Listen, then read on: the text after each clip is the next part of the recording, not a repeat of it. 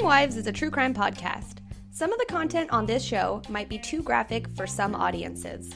Listener discretion is advised. Hi, guys, and welcome to Crime Wives. I'm your host, Ronica, And I'm your host, Destiny. and this time it actually has been a while for everyone involved. For everybody. like, there was the two parter, and then we took a week off. Uh huh. And now Did we're take two weeks off? Because we did a two parter. So technically, we took two oh you mean. Oh, you mean today? Yeah, just for them. They only had a week off, but we took two weeks off. We've off. been out the game. I uh, literally sat down and I was like, I don't know what to say. I, I don't even know how to do this. I was like, how do I start these? What type, is type, type. conversation? Yeah. And we've got like, we're in the same place as usual, people. But we have an actual table, not a foosball table, With a table on top that is still present. that's staring at us. We're right just, we're just not on it. Yeah, we actually have a table set up now, thanks to the husband. Yeah. Thanks, husband. Good looking out. Because, uh, this is nice. Yeah, it's a, it's a lot more comfortable. It I feels yeah, it feels professional even though there's still a Four Loko sign here. just staring us dead in the face. It's also upside down. I don't know. Does that change Alex four was probably loco? faded when he put it over there. It makes it more loco. exactly. Yikes.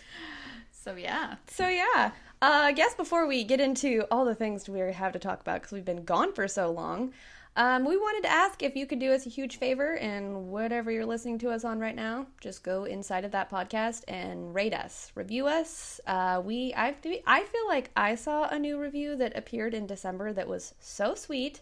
I don't necessarily know the person's name because I didn't write it down. no, because the name says it's like H. It's just a bunch of letters. Yeah, but, the it's super all of sweet. those letters, whoever you are, thank you. Yeah, no, I mean I appreciate it. You can anybody can rate and review us with whatever your name is. Yeah, you you can put a bunch of zeros, and we're still gonna tell you thank you for doing that. That was so sweet. It's so Yes. nice to see so many nice things like that. But that's why we're not using your name, is what we're telling you. yeah. So because we don't know. you, all I know is that we got a new review in December. So if you took the time to review us in December, thank you, thank you, thank you. If you took the time to review us at all, also thank you, thank, Thank you, you, thank you. And that's what we're here to ask you to do right now. If you don't want to talk about us, that's fine. Can you give us some stars? That's helpful.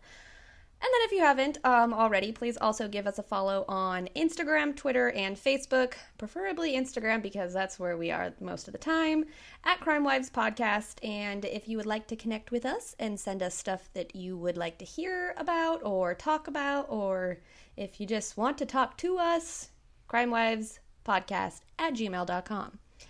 And then, before we talk about ourselves, because we're going to talk about ourselves, if you're here to hear crimey stuff, about the next 10 minutes, you're not going to hear crimey stuff. Uh, It's going to be very not crimey stuff because the holidays just took place. So just fast forward 10 minutes, you'll hear that boom, boom, boom music. That's not what it sounds like. It's like more like ba-doo, ba-doo. yeah, some kind, something like that. and then uh, you'll hear us talk about crimey stuff. Also, though, like we talk about crimey stuff, but we still put in some stories. So not sorry. And by Not at we, all. I usually mean me. I mean, you're not wrong.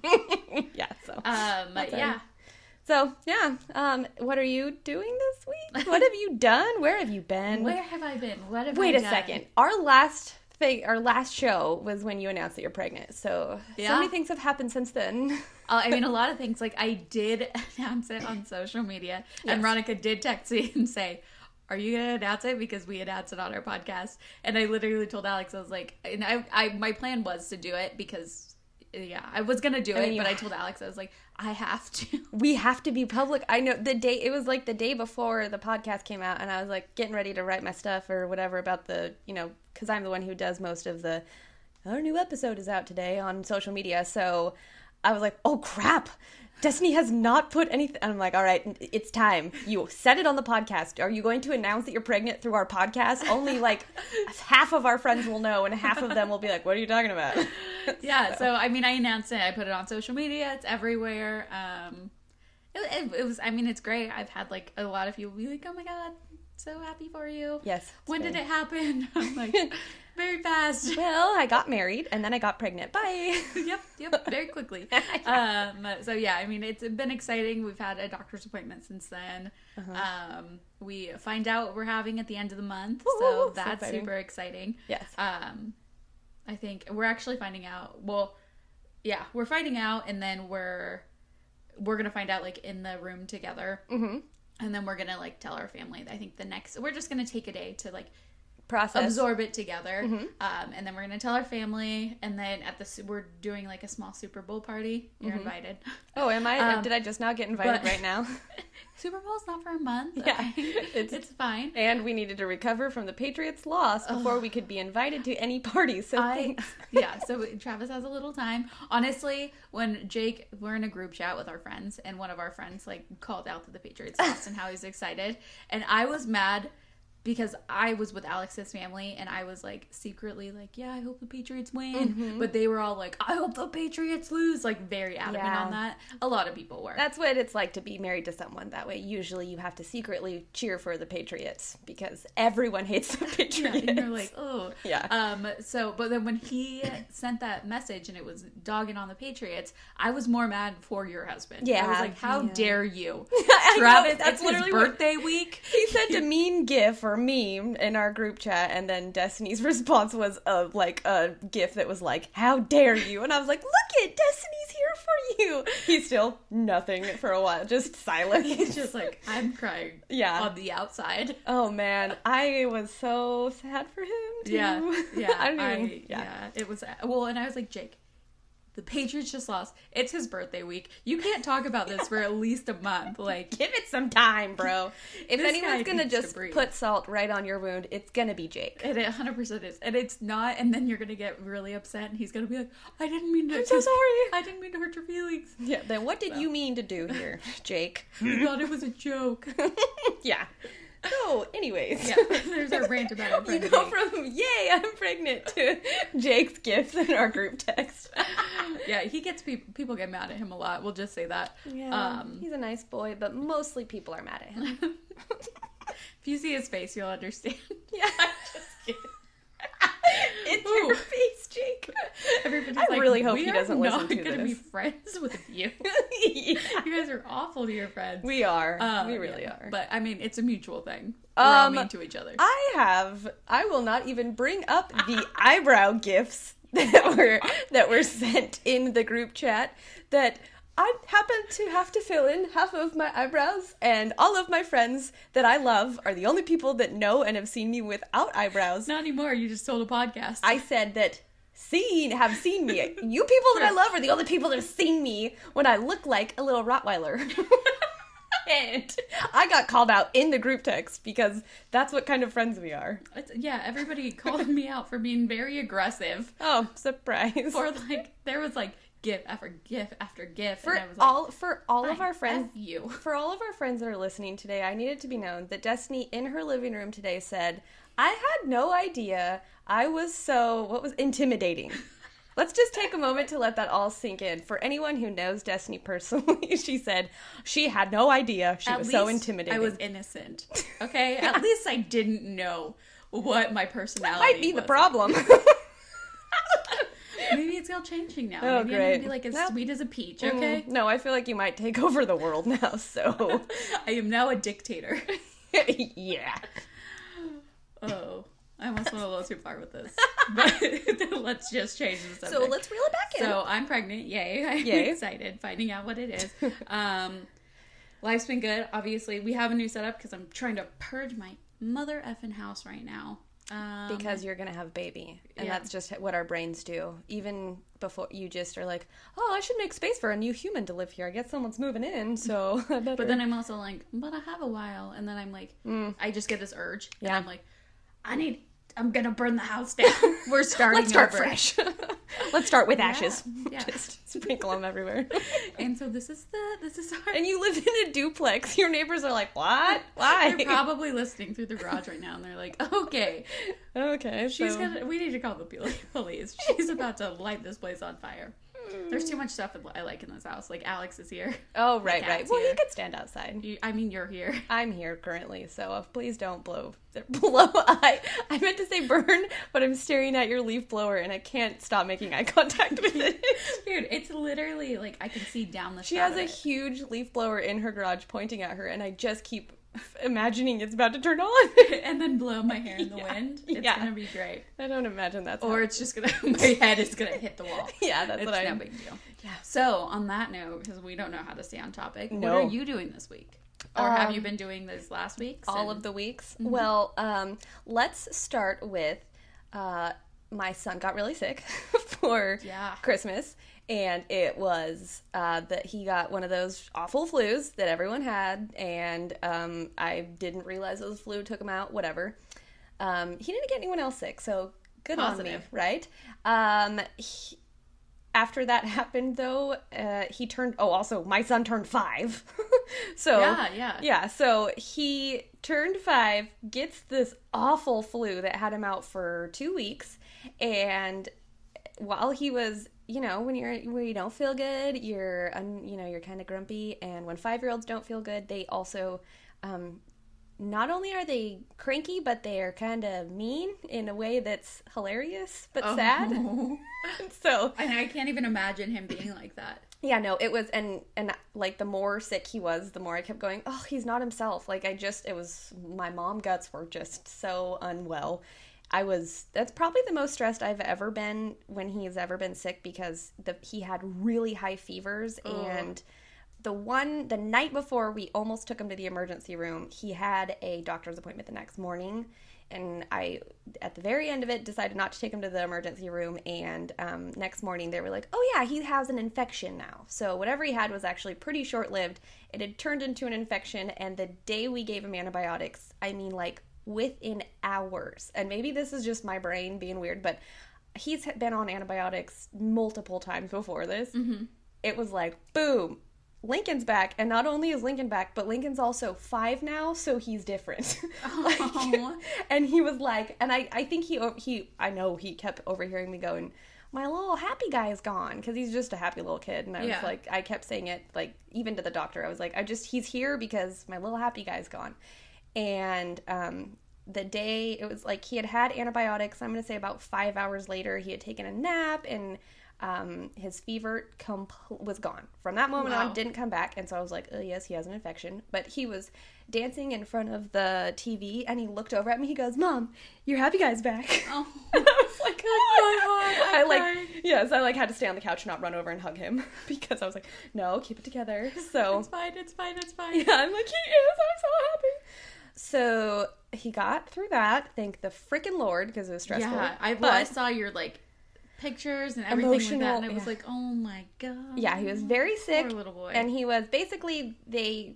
I know that what the hospitalization was coming if he would not have gotten better because of how young he is, how Oh, little no. he is, Yeah. and I knew that I that mean, was yeah, yeah. So, um, and I've which is terrifying. yeah, it was terrifying. So um, he got better, and then um, he got better around like the first of the year. So we had it was like right after. Yeah, it was right around the first year. So we, um, he's he's finally all of the gifts that he opened for Christmas. He was too sick to op- like take them out of boxes or anything, and his room is a disaster now because it was just like boxes and boxes of things. Because now he's enjoying all the gifts. And now he's opening them. He also he got a hamster for Christmas, Oh, and yeah.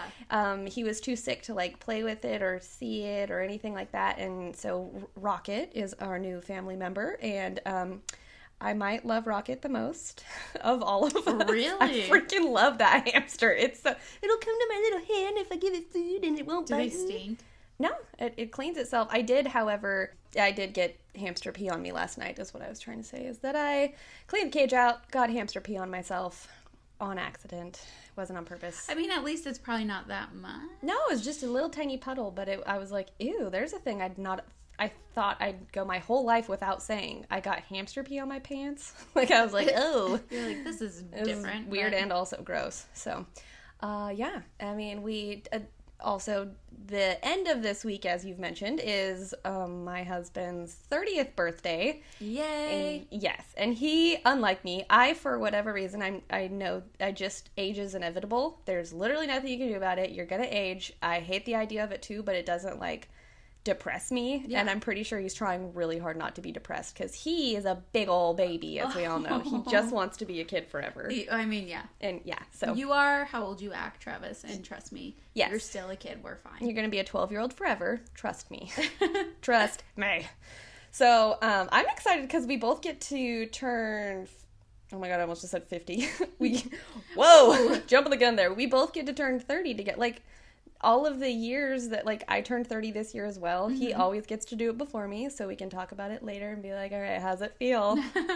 how you feeling, old man? He's like, great, old woman. Yeah. well, fuck you. yeah. So all of our monumental years and stuff, it's kind of fun that we get to do them together. That's nice. yeah, but that's great.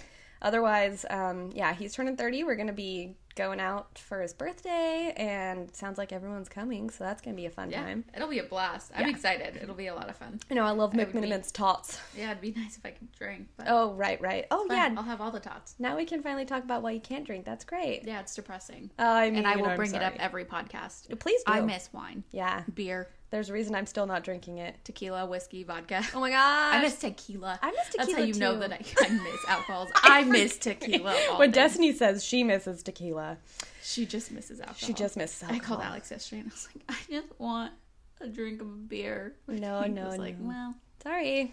You have a You're gender of something in there that you got to find out you about. got a baby. Yeah, just So, got pooping out. while he's chugging back a tasty beer, he's like, Okay. Hi, this is a true crime podcast. Just in case you guys didn't know. yeah. Also, you guys hear sirens around This- here on our podcast a lot. Yeah, like I feel like every we fucking live in Compton now. Um, yeah, Um, so Alex is sitting here just talking to me about how I can't have beer while he's just slamming back a great one. So, Oh yeah. but it's okay, you know? Man. It's all worth it. I- and I will never forget being like six or seven months pregnant and at a wedding and being Travis's DD. And we lived on the third floor of a three story apartment. And I had to walk him up to the house. He was hammer oh, time. oh At one point, I walked into the house, looked out the window, and saw that he had put one foot out of the car. And then he sat there for like 20 minutes. And I was like, I have to pregnant lady him upstairs. What am I going to do? And I just just got him out, pushed him up. He fell over a few times. Three flights upstairs. oh my god, I never let him forget that anytime I'm like a little bit, little bit like, I need a ride, which is all the time. Yeah, So- you're like, you know what? I had to do this for nine months. You have to do this for the rest of your life. yeah, exactly. So yeah. So I'm anyways. sure that's gonna be where we're at. I'm gonna be like, Mm-hmm. sorry. Yeah. Guess what? You got to live with it for blah blah blah blah blah blah blah. blah. That's gonna be me. Blah blah blah blah blah. yeah. Um, but yeah, I'm excited for Travis's birthday. It's gonna be a blast. It's going to be a fun time. And- Sober, not sober. Travis is always fun, so it'll be great. yes, exactly. And all of our friends. It'll All of be our fun. friends, He's and- turning the big three oh. zero. hmm It's gonna be a good time. I'm stoked about it. Now that we've gone 20 minutes into our intro, Oh shit. Okay. dude, guys, we've been gone for a while. So, hi, welcome back. Let's talk about crimey stuff. Now you can hear the song. Dee, dee, dee.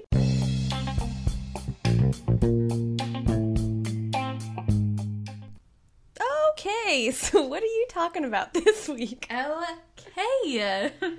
So um, today I'm going to be talking about Richard Samuel McCroskey. Whoa, I feel like that would be a last name I would remember, and I don't. Krowski. Ugh. Okay. Oh, wait a second. I forgot to tell everyone that if they haven't yet, they need to go listen, wait, watch Don't Fuck with Cats.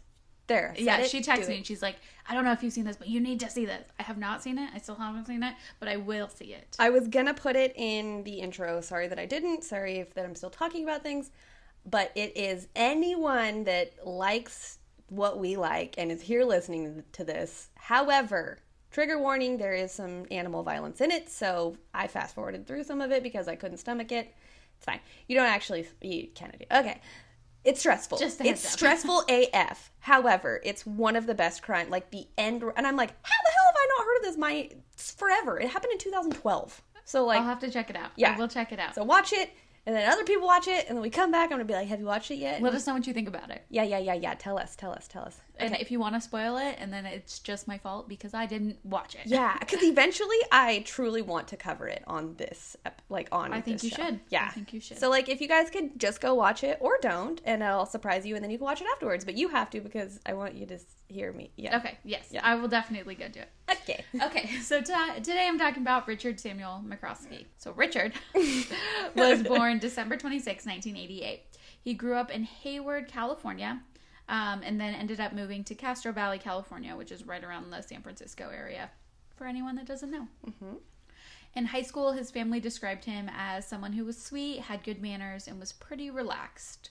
But also, guess what? We're talking about him here, so let's see what happens. So So, people at school described him as a loner um, and said he was frequently made fun of for having red hair, which rude. Oh, rude. The redheads are so cute. I love me some redheads. Me too. I feel Um, like this is not the first time we've both said that in this podcast. We love redheads. Not, not ashamed. No. Um, you rock Specifically- your red hair. Specifically, Ron Weasley. Moving on. That's, that makes one of us. Okay, so uh, for having red hair and being a little overweight.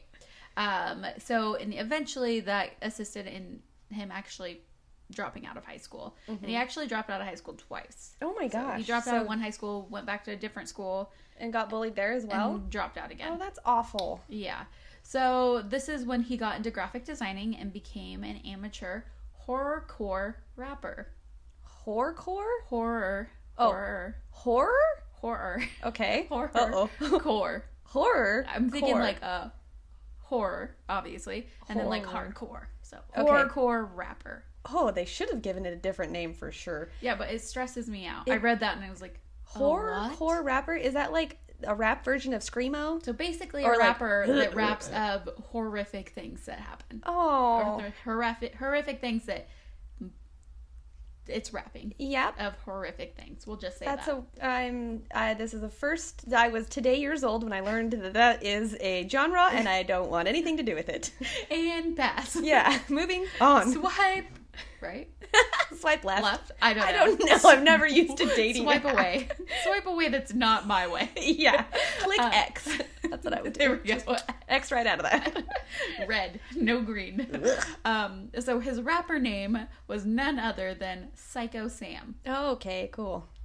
During this time, um, Richard started an online relationship. So he started a relationship with this girl, Emma uh, Niederbrock. Emma was described as a smart, beautiful girl um, who ended up. She ended up. She was like schooled in like regular public school. Then she ended up going into homeschooling. Okay. Very close with her parents. Um, she so smart and beautiful. She had more of a goth style, and they met through these horrorcore Uh huh. Just had an interesting taste yeah, in this is the time of MySpace. So this is in 2009. This is when Um, music was getting real um, experimental. Well, and you remember just MySpace page layouts, things like that. Like a lot of this little- like references their MySpace pages and how they're talking on their MySpace pages. And Ah. like, the good old days. this is how this is how the how we present ourselves online began.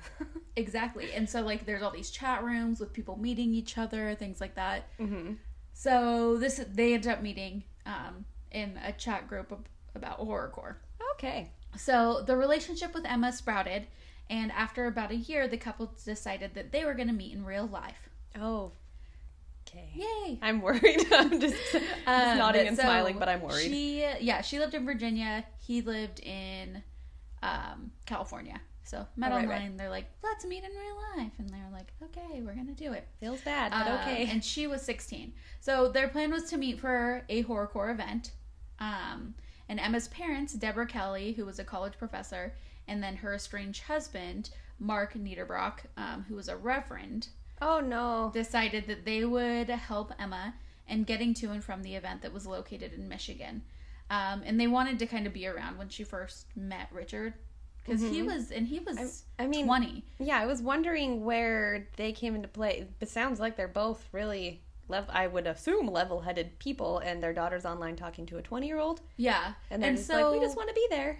And yeah, and I mean, I imagine some parents maybe- are a little more lenient when they Did they know his age?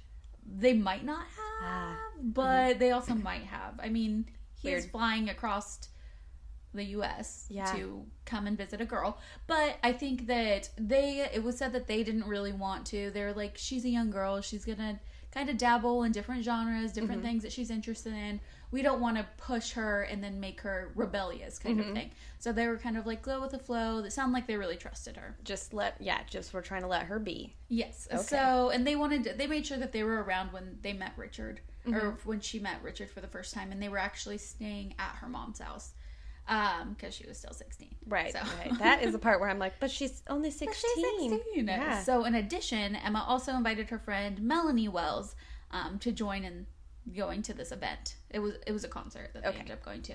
And it's a horror core concert. Concert, yep. Okay.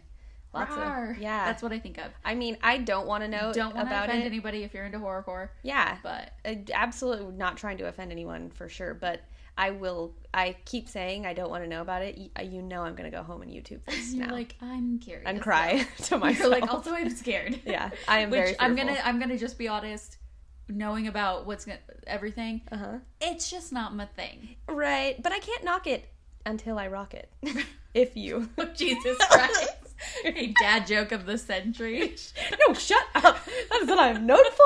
That is my. I do dad jokes. Um, okay. So Melanie, their friend that, or that she also invited, she actually came from um, out of state too. Oh, so, they're all just coming in. It Yeah. seems casual. Let's go to a show together. and it's I'm, I'm guessing it's a very big concert that they're just super excited for. Um, so Richard flew into the Richmond airport in Virginia, where he was greeted by Emma and her mom.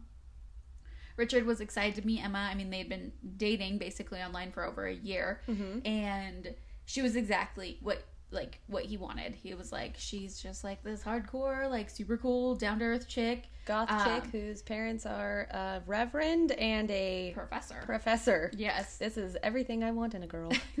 but I mean, it, he was like basically what it sounds like is at first he was like, "This is love at first sight," but Emma's picture of what Richard would be like was a little different. yeah, I was wondering if she, if like maybe he was selling himself differently on MySpace. So yeah, he like was going by his persona, Psycho Sam. Oh, right, Um, right. And he, I mean, like, that is pretty upfront. yeah, yeah, but he had like a really rough, like horrorcore rapper persona that she was super into. oh, She was like, I like this. mm-hmm. I mean, she was. They met on the group chats. Like they were into the same things. Mm-hmm. but he like really just played himself off as like a badass but he was actually it, like his family said he was pretty sweet caring um, a little needy Mm-hmm. um The opposite of what he was yeah trying to be. so we had like this outside this is what i look like but inside i'm like hey i love you look at me You're I using Do you like yourself as an example Just, like, feels frightening. love you Yes. come home with me I was going to go ahead and state that's why social media is a thing you shouldn't believe or base people off of, but instead you used yourself as an example that on the outside you're sweet and she fluttered her eyelashes at me. but i'm really aggro so Yeah. come back And she just learned that today. I always thought I was so sweet. Maybe he thought like I did. You Like know, you maybe. can definitely be sweet. So that's good. but maybe he thought like I did. Like he just didn't understand. that you're Psycho Sam on the outside. Wait, shoot. No, you're Psycho Sam on the inside. and I'm sweet. I'm changing your name in my contacts. I will fucking kill you. oh god, I can't wait. I will psycho I was like, wait a second. okay, so anyways, so Emma was like not about this. She was like, "Ugh, like I thought you were this aggro, like aggressive, hardcore hardcore, She's like, rah, I already have enough niceness in my life. Have you met my parents? I want hardcore. Where's my hardcore? He's like, whoops, left it in California. Sorry. Let me go back and get it. Um, so she ended up telling her friend like that he was too clingy and just not what she expected. So the three of them went to the concert, and it was said that Emma was very flirty with other guys. Um, and there was somewhere that read that she might have actually hooked up with another guy. Mm-hmm. There was alcohol involved, drugs involved. That tends to kind of a happen. crazy party, is what it sounds like. well, that's because it was a horror core show. So Yeah. It sounds. not to make I- assumptions. all I'm saying is, it sounds like craziness happens mm, there. after party party. If. I find out the horrorcore is just like some classical music covered up, I'm gonna be real mad at myself and at You're gonna be like, disclaimer, I was incorrect about everything. yeah. Sorry, guys. And so was Destin. I mean, like what you like, but also there's other. I I love Lil Wayne, and I've been to a concert of Lil Wayne, and it's the same. there's a lot of Oh, there's a lot- there's lo- lot of weed. That's all I know. There's There's, a lot lot of things drinking. Yeah, there's a lot of crazy things going on. So, uh, Even before it was legal. I need it to be known that that is not the only music I like. I'm just using it as an example that. she goes is like, lickly me like a lollipop. Oh no! I, that is one of his greatest A songs. milli, a milli. Oh god. Dude, I love Lil Wayne. Yeah. Don't get me started. Yeah, yeah. What do you think I listened to in high school? Also, that was high school. I don't listen to it now. Exactly. She's 16. She likes weird stuff. I'm almost 30, so I can judge her like I am the mom that I am. Oh, I hate that I just said all of that, but it's fine. Let's let's hear the rest of it. um yeah so so then so they ended up this party is all wild and whatever so they end up going back to her house and richard actually found some text messages on her phone um to other people other Uh-oh. not hims um that made it obvious that their relationship was not exclusive when he definitely thought it was Not good. so, the night of September 14th, 2009, Deborah, Melanie, and Emma, they all went to bed. When Richard decided he couldn't handle the way that his relationship with Enna, Emma, Anna. Emma was ending, so in anger that evening, he took a maul, which is basically a sledge, a very heavy sledgehammer, Glad you answered that Um, before I asked it. and killed Melanie, who was sleeping on the couch. So started bludgeoning her in the head. And uh, not Emma? followed by Deborah, who was Uh-huh. asleep in her bedroom upstairs. So same, like bludgeoning her in the head. Um, which Deborah was the mom. Uh-huh. And then Richard returned to the main floor and killed Emma Oh, in her no. bedroom. And it was just like very vicious beating of the head. Oh god. Ugh. so all right. yes, so there we are. So a few days passed um, after the murders took place, and multiple calls from um, the parents of Melanie. Yeah, I 'Cause was she Melanie was say. 18, Okay. so she was a couple years older, but her parents were still very involved in her life. Like, hello, where is Um, she? And Melanie's parents called Emma's father because they couldn't, because they're out of state Right. and they couldn't get a hold of their Right. daughter or anything like that. So Emma's dad Okay. hadn't heard, gotten a hold because they're estranged, so they're not together right now. So Emma's father goes to the house, greeted by Richard, is mauled. Killed. Makes sense. Hate it. We don't like him. No. We don't like what's happening. So he killed the Reverend. Oh, ugh. Asshole. Well, you're going straight to hell for Um, sure. He was going straight to hell for all of the other people that he killed first. I should probably. Yeah. mean, if you believe that. So then Melanie, so Melanie's mom had tried to call the house multiple times. Um, and then basically, in the few times, so even after he went and checked, she continued to call the house um, because she obviously didn't hear back from Ri- Emma's dad. So she tried to call the house. Um, Oh gosh, yeah, the person they sent there to make sure everyone is okay gets killed when he goes there. So there's no word if anyone's okay. Exactly. So Ugh. she had been calling the house and continued to after um, he killed him. Uh-huh. Um, but Richard had answered a couple times, giving like different Oh. scenarios of what had been happening. Was like, He's- oh, we're fine. Yeah, they're just not able to come to the phone every time. Oh, that's where he messed up. I mean, not that I condone or should help with that, but I feel like that's dumb. That's very dumb. Like, don't answer the phone. He went he went crazy, went bananas, and then didn't. I mean, it was not premeditated. He just went wild, and then was like, "Shoot, um, I'll just make up some stories." Yeah. So he, so Melanie's mom is obviously growing concerned. She's like, "What? Where the fuck is my daughter? Mm-hmm. And why are you telling me different things every time I call?" Yeah, no. So Melanie's mom decided to call the cops. Good. I was just about to ask why she didn't do that yet, but okay. She decided to. So the cops went to the house to do a welfare check when Richard answered the door and he simply said the girls had gone to the movies. okay. The cops took that answer and left. No. What about? Is he covered in blood? Does he have new clothes on? Was he naked? So the thing that is wild to me is that they said that from that night, so September 14th, that he did not shower, he did not change his clothes. He was in the exact same outfit. and the he cops wore. were like, "You look fine. It's fine." "You look fine. It doesn't smell like rotting corpses Oh. in the freaking house." So that being said, Melanie's parents uh, were like, so they touched base with the cops again. They're like, they're at the movies, and they were like, no, no, no, no, no, no. You need to mm. go back to that house, and so they did. So they Oh, went back, good. and this time no one answered, and the officers found the bodies of Deborah, Melanie, Mark, and Emma. Oh wait, so no one answered, so they just went in. I'm assuming I don't know exactly how that I mean, process yeah, went, but if I mean a welfare check. It's very. I'm sure probably they were like, we sent a we'll grown adult around. there, and Yeah. that grown adult is no longer contactable. Yeah. like, there's people that are not just children who are out doing crazy stuff. There are grown adults. I'm sure that's probably the Yeah, I mean, I'm not sure exactly. Like, yeah, but Yeah. something I mean, I'm to the fact where they were but- like, I mean, maybe they peeked in windows. Maybe they're like, let's see what we can see, Uh-huh. or maybe they're like, fuck this, we need to literally maybe there was check like on some this. weird noises. Yeah. or knows? maybe they were just a little kind of weirded out at first, but then they were like, maybe he back. did seem kind of bloody. Let's go back. maybe he smelt very bad. Yeah. So at this time, Richard was gone, obviously, because he had stolen Mark's car, Oh, car, gotcha. and he actually wrecked it like minutes after he stole it. Because Um, he went cray cray and wasn't in his right mind, probably. Yeah, and was just like, I need to get away. And then Uh-huh. he got a car, and then he tried to get away, and he didn't. Yeah. So So it just he- goes to show how out of his mind he was. Yes. So he got a ticket actually for driving without a license, but officers at that point didn't know what was going on. And So- he's still not showered. No one's like, "Mm, you don't look like you've killed Dude. four people with right. a maul. But then there was um, he got a car he got a ride from a truck driver who said that Richard literally this is a quote he stunk like the devil. Oh, oh god, that's the worst description of a smell anything. I've ever heard. He and stunk like the devil, oh no, which you know is just like that just corpse. of all of the things that could be said, and there's already like the the horror kind of stuff. Like yeah, there's that element to it. Yeah, the reverend that element to it, and then the guy saying he smelled like the devil. Like they couldn't have said anything more scary about this. Yeah, yeah.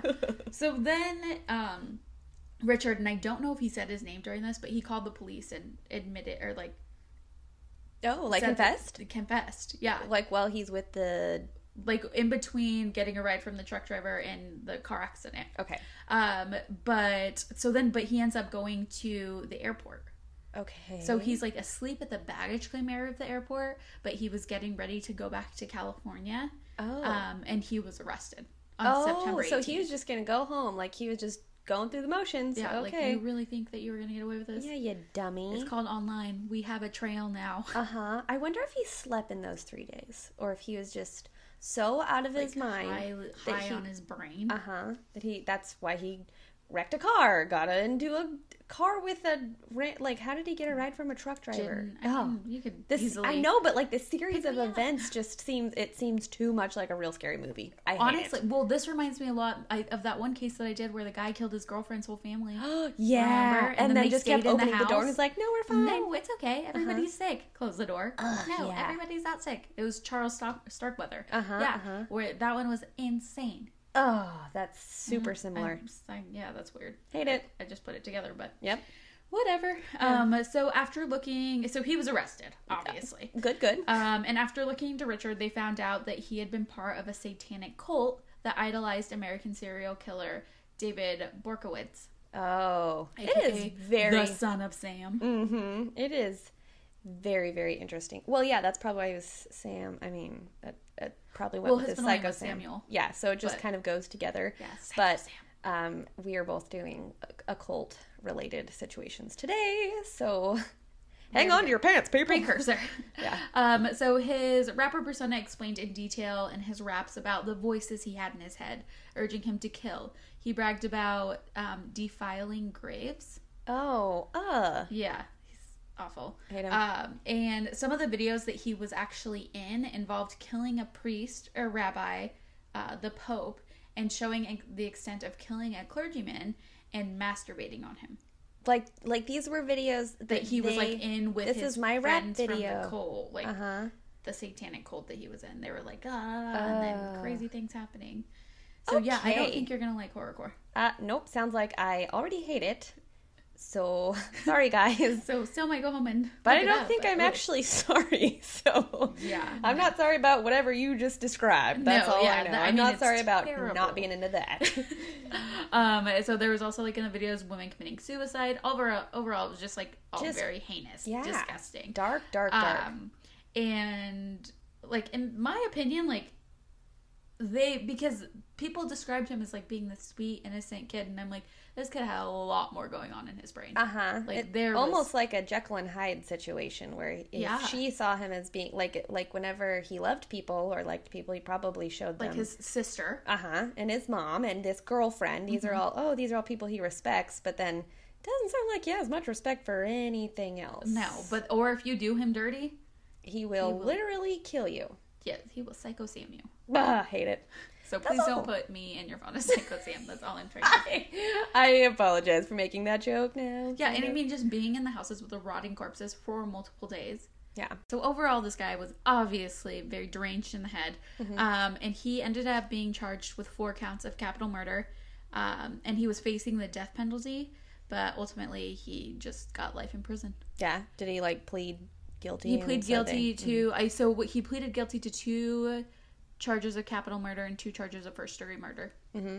So that's wowzers. Yeah, It but sounds the like- fact that I mean he honestly I'm surprised he didn't get the death penalty. Right. I Just mean, the violence. yeah, of I the think there's like a certain type, of like a certain amount of time that they have in some cases that if they plead, if they do a certain plead, then they don't, then it's like off the table. Yeah. So I think it depends on. I wonder if it's like if it's under a certain amount of victims. I'm just curious. I learned too. a little bit about it from this case, so I The might I might doing? bring it up a little bit. Yeah, from my case that I'm doing, I might try and bring it up a little bit. That he basically, yeah, there's there's like a time frame that lawyers can be like, okay, okay, plead this way or plead not this way. Like the lawyers just instruct you on everything because they know what's going on. They're so like, we got you, yeah, and you're like, oh, yeah, it sounds like people are pleading a certain way because they know what they're doing, when really it's literally a lawyer going, now do this. So Yeah. they go, okay, I do They're that. like, this is this is how you get least amount of time or least yeah, and in this case, repercussions. he killed him with a hammer. I mean, it's not like they're it, he. That's cold blood. That Yeah, that's in- it's not like it was in some no. kind of accident. Those are brutal.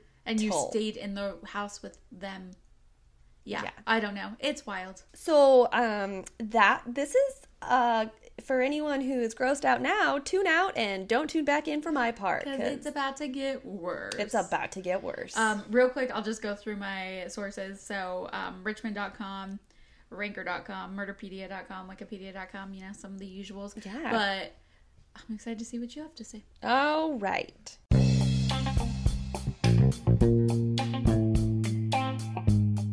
Okay, so that was obviously my horror core. Horror core.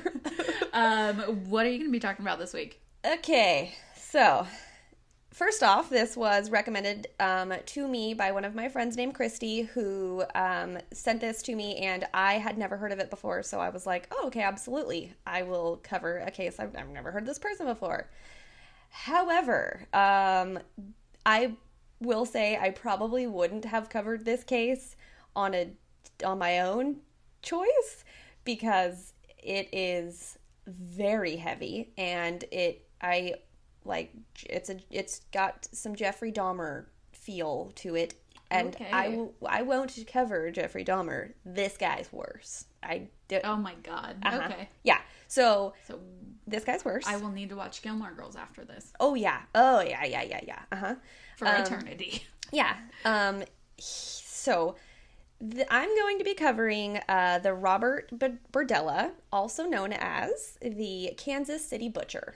Um yeah. So just uh I almost just said hold on to your butts and I've been that's like my saying that I always say hold on to your butts, but it's the other day real imp- inappropriate. well, the other day I heard Lincoln say, "Hold on to my butt cheeks." oh no. And I was like, crap. So I've been trying to say, hold on to your pants. but like, you need to change it a little. I mean, he literally will grab on. And I'm like, it's just a figure of speech. But Travis is also really bad with expressions. And so Lincoln is there. He is just like his dad, the most literal person ever. And if I say, whoa, it's going to be wild, hold on to your butts, he just grabs his butt. Now he says, hold on to my butt cheeks. so I'm like, so, anyways, hold on to your butt cheeks because we're gonna get wild. So, before I get into the story, um, the sources are Murderpedia, Wikipedia, as always. They're the most helpful. And then I also listened to the podcast uh, Generation Why. Uh, they apparently had done a coverage of this the first time, like a few years ago, and then they recovered it um, in 2017. Okay. I don't know if you've ever listened to the pod, Uh-uh. the gener. I hadn't. Um, I've people always recommend it to me.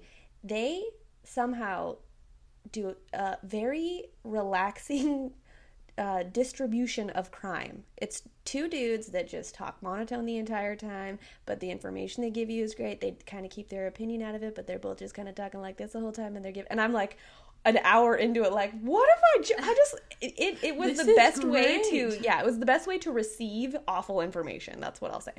I'll have to check it out. Yeah. Um, G- Generation Why is uh, so they also they mentioned in their show that they did it before and then they re they like took that they removed that episode and then recovered it because they felt like they needed to redo it. And I'm going to say I'm doing a very generalized version of this case for two reasons. There's a lot to it. As always, I always get recommended cases that I feel like I'm like, oh god, there's Like, so much. I could do a podcast on this. Yes. And um, also, there's a lot that I didn't even feel comfortable enough talking about myself. Um, so if there's, I, if you're mad at me that I left some information out, anyone that knows this case and likes this case, I'm not sorry. I'm still going to, it's going to get gruesome. There's, I will give trigger warnings for some of the stuff just because this was a recommendation, and so here we go. Okay. At first, I was like, why haven't I heard of this dude? And then it was clear that um, it was going on almost around the, like, kind of back to back with Jeffrey, Jeffrey Dahmer. So Okay. this happened during the same time, and Dahmer kind of, they took off with him in the media.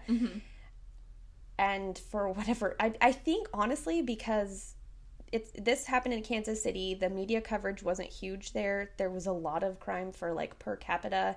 They were like number five in the nation at the time. Oh wow. So for whatever reason this didn't get picked up and my personal I think they wanted to leave some of the details out. Not that this is obviously not to like compare crimes, Yeah. which I don't want it to be that's what I'm I'm not doing that. I'm not com- everything that that Jeffrey Dahmer stands for is awful. Yeah. Um, this guy just also did some other things to his. Okay, so Robert Berdella Jr. grew up in a Midwestern town similar to Kansas City called, oh, I should have helped myself out here. Cuyahoga Falls. Cuyahoga? Ah, Cuyahoga Falls, Ohio, where Berdella was born. Um, and it's a quiet suburb of Cleveland. So there's that. Berdella, Berdella, yikes. Robert, who I will now refer to as Bob, uh, was a quiet boy who was merely a teenager when his father died suddenly of a heart attack at age 39. So he his dad died young, um, but he was uh, his mom and him and whoever else in his life was very into the Catholic Church. Okay. Um, however, he turned to the church when his dad died, kind of for support. And I don't think he was able to find it, the support that he thought the church would bring him. So I think we'll say this is me as a well educated psychologist stating that I'm pretty sure he got mad at the church and therefore took his anger out at what they represented Okay. eventually. Um, but he was still kind of known for, he just kind of started partying and that kind of stuff. And um, he, he would eventually claim that this interest in diverse religious and occult groups, um, including and not limited to Satanism, is kind of what led him towards some things in his life. Um, oh, I also forgot to state that he was born January 31st, 1949. For anyone who cares. I mean, it puts a good time frame on there, but yeah. Okay. So back to Satanism. Yeah, so he starts to kind of lean towards Satanism, and then um, he gets enrolled into the Kansas City Art Institute in 1967. Um, and during this time, I was going to leave that this is this information is the next information I'm going to say is straight from Wikipedia, and I was going to leave it out, and then I'm like, wait, no, this will for sure play into this. He was convicted. Uh, he was convicted, but received a suspended sentence for selling an amphetamines. Amphetamines. That word is rough. He was later arrested for possession of LSD and marijuana, but the charges were dropped for lack of evidence. I'm only putting this in here again because Suspended yeah, sentence. yeah. So he just was doing the drug stuff in school, like Just dabbling. you know some other Maybe. people were, and more maybe more like dealing. So um, the dealing part of it is where I'm like, hmm. So, anyways, in 1969, he bought a home. Um, in it's the address is 4315 Charlotte. That does kind of come back into play, and eventually opened his own store called Bob's Bizarre Bazaar. Okay. And this was I would. I don't know if I'd go in there. Uh huh. So in Kansas City, Bob's Bazaar was exactly as it sounds. It's a novelty shop in Westport Flea Market full of the strangest things he collected and sold as art. Is there examples? uh-huh. Kind of. Um, they catered to his occult tastes. Okay. Um, and the uh, business cards that he carried for his shop stated that he had poison in his head. Oh my god. So examples, I didn't put any examples, but yes, there was like, like, uh, you know, have you ever heard of the the murder, the Museum of Murder? Okay. I think yeah. it was his own version of the Museum of Murder. Like, Oh. oh, is this creepy out? Cool, I'll buy it and sell it here. And in his brain, a lot of it too. Whenever he's like, the other thing that he does eventually is he gives very detailed information later on when it's needed. Um, he like explains things very well. He is he thinks a lot of it is funny sometimes. Like s some of it is humorous to him.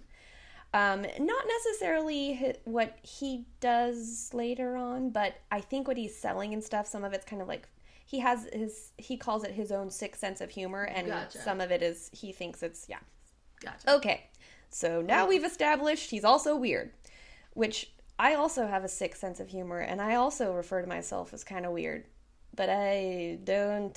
Not to the extent, maybe, Yeah. of So Bob Bazaar. any hoozles in the community he was known for like he was actually kind of well known in the community if we will in his little um not like a pillar of society but um he would like party out and about and Yeah. help friends and um in the hyde park he also helped est- i don't know further details about this but he helped establish a community crime watch program so Interesting. that is interesting I like that's uh-huh. gonna be very interesting later. hmm Um, and then he was also into giving like unemployed men. He had I don't know this for sure, but he had things around his house and his property that could use help, and so he was always like giving them odd jobs and paying them. Interesting. It's just part of what he liked to do, I guess. So yeah, he liked going out. He liked doing um, kind of partying, that kind of thing, and so people knew him, I guess. And though everyone he worked with or hung around knew he was kind of an odd dude, um, his strange behavior, f- pretty much from everyone around him, was written off, is what we'll say. Um, they basically thought that he was being weird to promote his weird shop, kind of Yeah. like yeah. They're like, this is an act. yes, playing the part. And I think they knew he was weird, but then part of the time he was also playing weird. That is until the afternoon of April 2nd, 1988. Now, there's some mixed information about who discovers this next part of the story. In Generation Why's, Generation Why had the most detailed version of this story, and so I don't necessarily know where all of their um, a lot of their sources are from like journal- journalism and stuff from the area. Also, I believe one of the guys is from Kansas City. Oh, okay. So like he probably knows. I Yeah. think. So um, some places say that a neighbor um, discovered this next part of the story, or that it was a delivery person. Either way, I imagine it was alarming and life changing event for everyone that was involved, um, to say the least. So on April 22nd, 1988, a person who was outside on the street that Bob lived on sees a naked man hiding on a porch. The man is wearing nothing except for a dog collar, Okay. and he's obviously very hurt. Hiding. Oh. Mm-hmm. The man is 22-year-old Chris Bryson. He is eventually he eventually explains that he was just trying to get help, but he was also it was clear that he was like trying to hide but also get help. That he had just been held captive for 5 days in a house of 4315 Charlotte Street, Okay. and that he escaped by jumping out of the second story window. Jesus. He goes on to tell that while being held captive, he endured some of the most unimaginable torture of, in my opinion, all time, but I know that it gets worse. Okay, so when police are eventually um, or initially called for help, I think that they were first trying to determine in most in like all of the different ways that I'm reading this, it kind of sounds like that they were like, so is it like a lover's quarrel? Like, Yeah, like- they didn't and he's like a scrawny 22 year old young and he is also at first not necessarily being honest about because he is a sex worker and he he wants them to take him serious. So he's Yeah. like, I just got a ride from a guy, and this is where this is what happened. They're like, we need to know, like, what's Mm-hmm. going on. So at first they're like, we're not really sure what to believe. I'm sure that's kind of how it went out first. Um, that and again, Chris Bryson was a known drug user as well as a sex worker, and he didn't. He at first he didn't give that information out to them. It's just so that they would take him serious. Um, and I think based off of his appearance alone, they first needed to establish that he wasn't just a drug user who had potentially just lost his mind temporarily or Yeah. something like that. So when police were still at Bob's home and taking statements from Chris Bryson, a neighbor actually called Bob to tell him that the police were at his house. So, Bob came home. oh shit. Yeah, I was like, what? He what? However, even though he came home, um, right off the bat, he wasn't super forthcoming with a lot of or any information about the events that had taken place in his home. So now it was up to the police to establish which of these men was kind of telling the truth, and it became kind of obvious that, that in order for the detectives to kind of as I go on with the story, and you're going to hear about what happened more, um, the detectives had 20 hours, according to the laws of Missouri, to determine what charges they would be able Oh, to hold him on. And also, it was Easter weekend. So, like, a lot of their resources were out. Yeah, yeah. So, as you can imagine, this was not going to be easy to es- or to go through, especially since, as mentioned, it was Easter weekend Such a time crunch. and they're on a huge time crunch. And so, conflicting and probably I'm sure conflicting stories between both men, but Yeah. also like mostly Bob wasn't talking at all. Okay. And then to add insult to injury, but uh, there's absolutely, it's understandable to me. Um, Chris kind of didn't want to be a part of it either. Like, he wanted to say this is what happened, and then he kind of wanted, he like, But then he's like, but like I- he's like still an addict. He's Yeah. like still needs to go live his life and also he's probably already lived a rough life. So up until this point, he knows that he just needs to get away from the police. Like Yeah. that's just what he wants to do. So and this guy. and this guy. Yeah, so it's all bad. It starts off all bad. Of course, a first place that they started um, was getting as much information as they could from Chris um, before he would eventually, and I, like I just said, kind of spiral for a while and become harder and harder for the police to reach. However, once they they get details about um, Berdella uh, or what he would do to his victims, I I think that that's where it made it a little bit more sense as to why Chris was so mentally damaged. I think once they start getting information, they're like, okay, it's fine, buddy, Yeah. kind of thing. So, uh, Bryson, this is, I think this is Bob's version of the story, but I think that Bryson um, or Chris cooperates quite a bit of this. Okay. Eventually, at some point. I just don't know the when he cooperates this, Yeah. but I know it's time crunch. So, Bryson encountered um, Bob late one evening uh, around the Greyhound bus station in Kansas City. is Bryson someone new? No, no, that's his last name. Sorry, um, Chris Bryson is his Okay. name, and I I go back and forth in here, and I don't know why I did this, but Chris encountered Bob late one evening. Um, he's down at the Greyhound station, probably. We'll just assume he was doing what he needed to do, Yeah. and He was working. he potentially. And he met bob and bob suggested that they go to his house. And um, chris seemed to be okay with that idea. Like he was like okay we'll go and hang out. That's fine. Um, maybe i'll get some money out of it. Maybe i won't. Maybe i'll have a place to stay tonight instead of wherever he was sleeping at the time. After they hung out all night bob suggested that they should go I, I think that they were like hanging out not at his house for a while Okay. and then they got to his house, and when they got to his house, he was like, "All right, listen, we when we get here, we have to go upstairs. I have two really loud, really unfriendly chows, and um, they're like super duper mean. We have to go upstairs. If you go downstairs, they'll just bark you. It won't be any fun. It'll just be my dogs barking, and they're mean. I two things. I have a barky dog right now. I know that barky dogs can ruin the fun." However, I also, as a child, my dad had two chows. My stepdad had two chows in our house, and they, I was never the um, targeted child. Yeah. However, I can confirm my sister Gabby got bit like four or five. She was a terror of a little girl. So, Oh. I mean, we kind of both were, but she was like crazy and wild and she was all over the place. And my chow bit her in the stomach one time, Oh, bit her, God. like, but it was all, she provoked it all. She always provoked. But what I can say is that, um, also one always walked into the back door, was like blind. It was so funny. Oh Jesus. Anyways, um, sh- they were fine. Um, he was mean. They were rescued dogs, so they came to us. They were Oh, very nice. But what I can say is, I can confirm that if they were really mean, he even as not saying that like he was lying about having mean dogs. If he was bringing strangers in and they saw them, they're like giant floof balls and they're angry looking. Like I'd be like, yeah, no, let's go upstairs. Yeah, okay, sure thing. upstairs. That sounds great. Yeah, so I think it wasn't very hard to convince people like, see, I told you, and they're and they're huge and they're but they're also so cute. Okay. So they go to his house and they start walking up the stairs to avoid the dogs.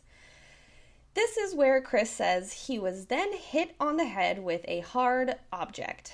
And then he also felt, and this is from um, the Generation Why podcast, says that he also mentions that he feels a sharp sting in the back of his neck. We can assume Like a needle. um, yeah, so this was kind of what, what what I assumed is the first of many sedatives that he's about to receive um, over the course of five days. Now, instead of going into all of the details, I'm honestly just kind I'm literally sparing myself from having to depict everything out loud. I'm going to do more of a brief summary of what police eventually discovered that Bob was doing to his victims from what they call a journal, but the journal is mostly like erratic papers that he has all over the place for two things. He's keeping track of medical um, when he's administering Oh, okay. medicine, but he also has papers of like acronyms on them. And the acronyms will say like C for cucumber, F Oh god. for fist. Sometimes it'll C and an F, or it'll say like different objects are Jesus. are with an acronym. Uh huh. And so, um, it wasn't so much that he was like putting, essentially, what they were. That's how they confirmed like everything that he was doing is that he would say he would later detail he it. was keeping his own basic journal, Journal. of exactly what was what he was doing. yes, Disgusting. For yes, for two reasons, I think. Okay, so as I said, the letters, he also had acronyms for the sedatives he would administer, as well as he was also administering antibiotics. So, and I think in most of this, at first, it was like he was going to try and play, or when this eventually all pans out, I think that they were going to try and say that he cared about his victims because he was giving them antibiotics. But obviously, if for anyone who believes the way that I think, he was just trying to keep them alive longer so he could keep torturing them Yeah, longer. yeah, definitely. And um, also on Generation Why is they state that he had actually been telling the vet that his dogs were really sick or that they always needed sedatives because they're so mean and grumpy. That's how he was able to have all of these antibiotics and sedatives. Like he had way a lot of sedatives. And then he uses some other stuff. Um, and um, that's why I mentioned in high school or in college when he was like he was the drug dealer. Yeah, he was gotcha. already. I think he had this weird thing for. I mean, obviously he had this weird thing for drugs, but um, I think it just kicked off from a younger Young age. Yeah. So. Um, okay, so they would find a multitude of letters combined together for what he was doing to each victim, as well as um, when he would administer the drugs. Okay, said that already. For Chris, he was able to kind of corroborate the timeline events on his own words because he because Bob had been writing them down on paper as well. Yeah. So I think that's kind of how that worked out. Um, as soon as they kind of got this information from Chris, as I mentioned, he kind of just gets the heck out of Dodge. So He's like, "Here's what I can tell you." Yeah, he's Leave like, here's all the information and I'm out. Yeah. Okay. Trigger warning. Here's a few of the details of the events that Chris experienced. These events are as brutal as hell. And he obviously lived. So he's not even, I mean, he To the extent of Maybe. I mean, yeah. Okay. Bob beat Bryce, or I'm sorry, I kept putting Berdella. beat Bryson with, but it's Bob beat Chris with an iron club and injected various parts of his body with animal tranquilizers and antibiotics. Berdella shocked Bryson with an electrical current by attacking, attaching alligator clips to different parts of his body, usually his testicles. Oh my god. He sodomized Bryson on numerous occasions, sometimes demanding sex from him while he was incapacitated. Obvi- I mean, like, not obviously, but that's what I'm, you know, he's just torturing him. Yeah. And, um, you know, while he would be super incapacitated, he would then um, tell him that he wanted to have anal sex. And so then Bob injected Drano into his throat next to his windpipe, telling him if he continued to call out, he would lose his voice entirely. He also jabbed swabs into his eyes with chemicals that they Fuck. some sort of um, uh, some sort of alcohol on them so that he couldn't really see. Yeah. Um, Like a temporary blinding. uh huh. And so, yes, another thing that he, I'm, I'll bring it up eventually. There's other, there's more. Where I'm not done with the. Uh, okay, but Bryson was, Chris Bryson was tied to with several ropes. Um, like essentially over the course of time, he's tied to the same bed upstairs in this room. And um, first, his hands are behind his back for the most part, but over this really short period of time, Bob and him establish some relationship that I don't think that Bob had established with his other victims. Yes, there were others. Um, but eventually he's able to kind of get him to say, "Can you can you can you tie my hand over here? This hand's falling asleep. Can you tie my hand over here? This hand's falling asleep." So also during this time, um, the the fi- the final four basketball playoffs Okay, was yeah, the- going on. yeah. sorry, sports. I don't know. but while so while he's tied to the bed, he says the final four is on. Bob's about to leave, and he says, "Can I watch it?" And so he was like, "Sure." Um, so he lets him kind of watch basically, but.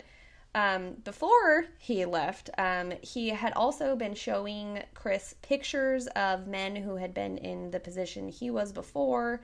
Um, and if he didn't cooperate, he would tell him, um, they're dead now and the dogs have eaten them. So don't F up because they'll eat you. Yeah, don't fuck with me or you're gonna end up like the rest of them. Yeah. Jesus Christ. Yeah. So on the day of his escape, uh, Chris did not know for sure that uh, Bob was actually gone. He just knew that he um, told Chris that he was leaving to go run some errands. And prior to this day, when he would leave, he would just turn the mu- the TV up super duper loud that was in that room. A, so nobody could hear him if he decided to yell. Yeah. But he also had stuff in his throat, so he couldn't really yell. Yeah. But B, so that he couldn't hear like where Bob was leaving out of or when he was leaving or Oh, when he got back. Mostly it was so that he didn't know what was going on outside of the room. But again, Final Four is on and he's or I mean basketball's on. Can I please watch it? And he says, Yes. Um, I'll let you watch it. Whatever relationship is established at this point. Um so he waits for a long time to make sure that Bob is gone.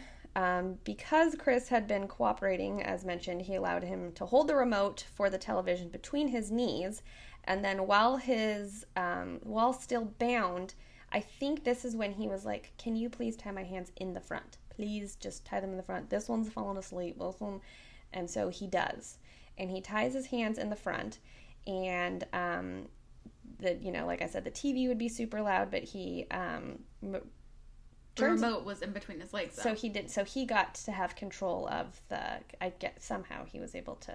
Okay. He lowered the volume of the television to determine whether or not Bob was gone. Waited for a super duper long time, and then um, he quickly started loosening the ropes. And then another thing that I forgot to mention at the top of this or the beginning of this was that uh, he was giving him cigarettes, like he would as like a treat if he would act good or take things. He would give Okay. he would give him cigarettes as like Rewarding? treat. Yes, he was rewarding his victim. Uh, that was his way of doing so. But this time he left the matches on the bed on accident, and that was like his big mess up because he um, once he finally gets his hands out of the ropes, he uses the matches to burn the rest of the ropes. Mm-hmm. And then, without knowing that he was on the second story floor, he jumps out of the window. And Dude, I'd jump out at fucking anyone. Absolutely. I could have been five stories. Whoop, that's it for me. Bye. Like, as long as I'm not in this room. okay, so police interviewed neighbors, which led to a search of the property around the house. Um, in the backyard, w- there were freshly dug holes, and in some of uh, was like tons of evidence used for torture, not necessarily evidence that they were like, oh, this is used for torture because he was using weird things. Yeah, but there was like syringes. and Uh huh. Yeah, syringes. And, there's probably things that were lining up with his crazy journal. yeah, and there was also things though that like there was like bones from animals, jars with bird feathers, things that didn't like quite make sense, but obvi- like as we know, bizarre. exactly. That's what I was just about to say. So. A lot of information about Satanism or some kind of occult religion. Um, and then, of course, eventually they also discovered a human skull with hair and soft tissue still intact. So, God. a note that I learned while researching this is that because they didn't have bodies um, and would have to go off of other evidence, something that they did, and this was on Murderpedia. Um, I didn't put all of the things that they were doing to try and get information from Bob, and this is a little bit of a speculation. Okay, this information is real, but my my reasoning behind it is my own speculation. Um, but what they did while Bob was in custody, because he wasn't like being super co- cooperative, um, they had him reenact some of the photos because the photos that they found in his house, some there would be like part of his belly would be in it, some of them, or some of his legs would be in Oh, some of them. And so they were first they were having him pose like he was taking the pictures again, and they said um, that this was to match some of his body parts in the originals with his own body parts, but in the process, they were also having him reenact of some of what the victims like. They were like literally one of them. He was like, "No, I won't redo that." When they were like trying to say, "Okay, then you, then you in this one you're trying to shove something anally into someone." And he was like, "No, I won't redo that one." And I feel like the reasoning behind this is they were trying to humiliate him. Like Yeah. they were trying to be like, "Look what you did to these fucking victims, you Yeah. piece of sh-. like, do it in front of us. yeah, do it here." Big man, do it in front of us. Uh huh. Oh if this is what you're God. into, do do it. So I'm like, oh, jeez, this is all bad everywhere. Um. So that being said, at uh, at Bob's arraignment in the courtroom of Judge Alvin Randall, Bob shocked everyone by entering a plea of guilty. Now, this is where I, whenever you were, whenever I'd mentioned it during your case, is that the reason that they did this, that he did this, is because there was a certain period of time that between somebody filing a certain piece of paper and him filing guilty, that because something had not been filed yet, his lawyers instructed him if you plead guilty, there won't uh, this there you'll only get life. The Like you won't be able to get the death penalty. death penalty is off the table. Yes, that's what I could not figure out the word death penalty at the time. So yes, uh, the death penalty is off the table if you can say you're guilty right now. So Interesting. yeah, which is I'm like, oh my gosh, the, the, And the also with the justice evidence, you're guilty, and we know you're guilty. yeah, so the justice better. system will never make sense to me. But yes, he you know he was guilty, and so he did it to save himself. But also, I think he was kind of dumb and just was like, they told me to do this, I'm doing it. So I don't think he did it for any reason except that also in his brain he was like, I've been caught. I'm Yeah. just going to do what I'm so. so I'll yeah. do what they say. Yeah. So eventually, Bob confessed to the murder and torture of six young men between the years of 1984 and 1987. Jesus. No bodies were ever recovered. So did he? So he ended up just admitting to these other bodies. Mm-hmm. Yeah, and I'm going to eventually say their names too. Um, with an uncanny ability to recall detail, as I said before, he could literally, he would just would tell a story almost, I think, especially in this, because this is, this part of it is told, or like when he's telling, retelling the stories, this is a court reporter named Emma Ruth. Pietro, I didn't say that part of her name. Um, she recorded every brutal event Um, and then that's kind of how the story, like the full story, came out. So this totally reminds me of uh, Ted Bundy, where he's like, okay, now tell me everything you know in court. Well, in court, he was like, I'll just tell you what happened. And very detailed, tells everybody. And so, granted, their version of it is he just had a really good um, uh, had a really good memory. And me, I'm like, he's reliving this. Is Yeah. what he's doing. Yeah, so he's enjoying this. yeah. Um, and also he enjoyed the limelight from anyone that was watching. Was like, it was absolutely Yeah. yeah. So, um, which is another one of those cases where I think, good God, what would it been like to been a jury in that courtroom, like a jury member in that courtroom, because you'd had to sit through Eat all of that detail. and- oh gosh, oh yeah, vomit bags for sure. So, Bob was promised the death penalty would not be sought if he provided the grisly details of his actions, and so he did. Judge Vincent E. Barker uh, subsequently found Bob Berdella guilty of six counts of murder and then sentenced him to life without parole. Um, Bob's clear victim of choice were obviously men who were generally um, what most would consider like the lower end of their, you know, of life, and were either drug addicts or sex workers or both. Uh, the torture I mentioned was just the surface of what he did uh, to those six men. Um, it has been said that he even put, and this is yes, so he also put window caulking in their ears so that they couldn't hear.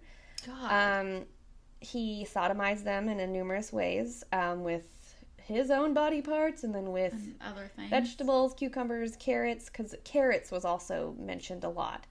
And then one victim, um, I wish I would have put the name of which victim this was, uh, but died from a ruptured anal wall after Berdella put his arm deep inside of the man and then pulled it out and he bled and then he got infected and so he died.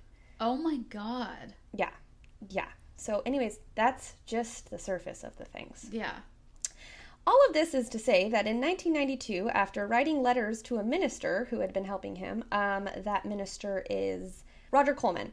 He was writing uh, him letters. Roger Coleman was somebody who kind of came in and saw that that Robert was trying to like be a better guy, whatever that means for that person. But he was uh, a reverend, and he wanted to try and like help him guide him through the He was rest like, of his life. Bob, you don't have to be so bizarre. Yeah, yeah, Bob, get less bizarre.